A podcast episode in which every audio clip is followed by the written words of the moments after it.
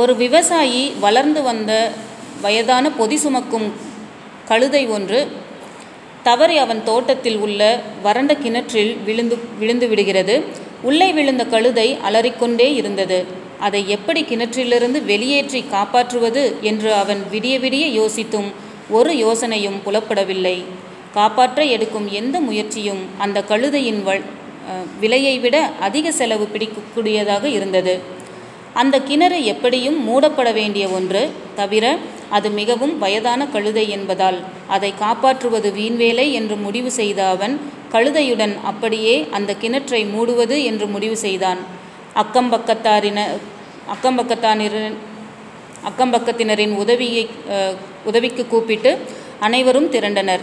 சற்று அருகில் இருந்த ஒரு மண் திட்டிலிருந்து மண்ணை மண்வெட்டியில் அள்ளி கொண்டு வந்து அந்த கிணற்றில் அனைவரும் போட ஆரம்பித்தனர். கழுதை நடப்பதை உணர்ந்து தற்போதும் மரண பயத்தில் அலறியது.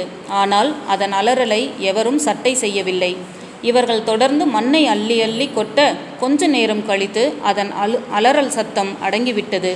ஒரு பத்து நிமிடம் மண்ணை அள்ளி கொட்டியவுடன் கிணற்றுக்குள்ளே விவசாயி எட்டி பார்க்க அவன் பார்த்த காட்சி அவனை வியப்பில் ஆழ்த்தியது. ஒவ்வொரு முறையும் மண்ணை கொட்டும்போது கழுதை தனது உடலை ஒரு முறை உதறிவிட்டு மண்ணை கீழே தள்ளி அந்த மண்ணின் மீதே நின்று வந்தது.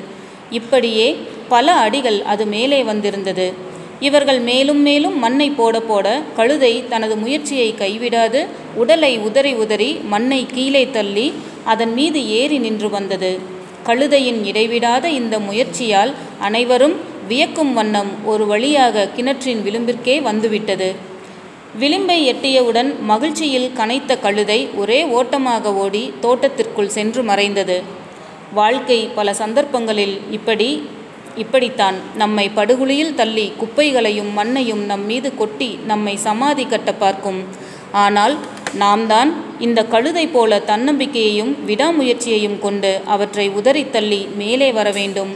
நம்மை நோக்கி வீசப்படும் ஒவ்வொரு கல்லையும் சாமர்த்தியமாக பிடித்து படிக்கற்களாக்கி ஆக்கிக்கொள்ள வேண்டும் எத்தனை பெரிய கு- குழியில் நீங்கள் விழுந்தாலும் இத்தோடு நம் கடை கதை முடிந்தது என்று கருதாமல் விடாமுயற்சி என்ற ஒன்றை கொண்டு நீங்கள் நிச்சயம் மேலே வரலாம்.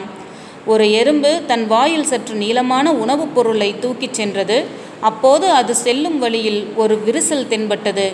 அதனால் அந்த எறும்பு அதை தாண்டிச் செல்ல முடியாமல் தவித்தது. சற்று நேரம் கழித்து அந்த எறும்பு தன் உணவை அந்த விரிசலில் மீது வைத்து அதன் மீது ஊறி ஊறிச் சென்று விரிசலை கடந்து பின் தன் உணவை எடுத்துச் சென்றது. நமக்கு ஏற்படும் தடைகளை கடந்து செல்ல தேவையற்றதை உதறி தள்ளிவிடுவதோடு புத்திசாலித்தனமும் நம்பிக்கையும் இருந்தால் வெற்றி சரித்திரத்தில் உங்கள் பெயர் நிச்சயமாக பொறிக்கப்படும்.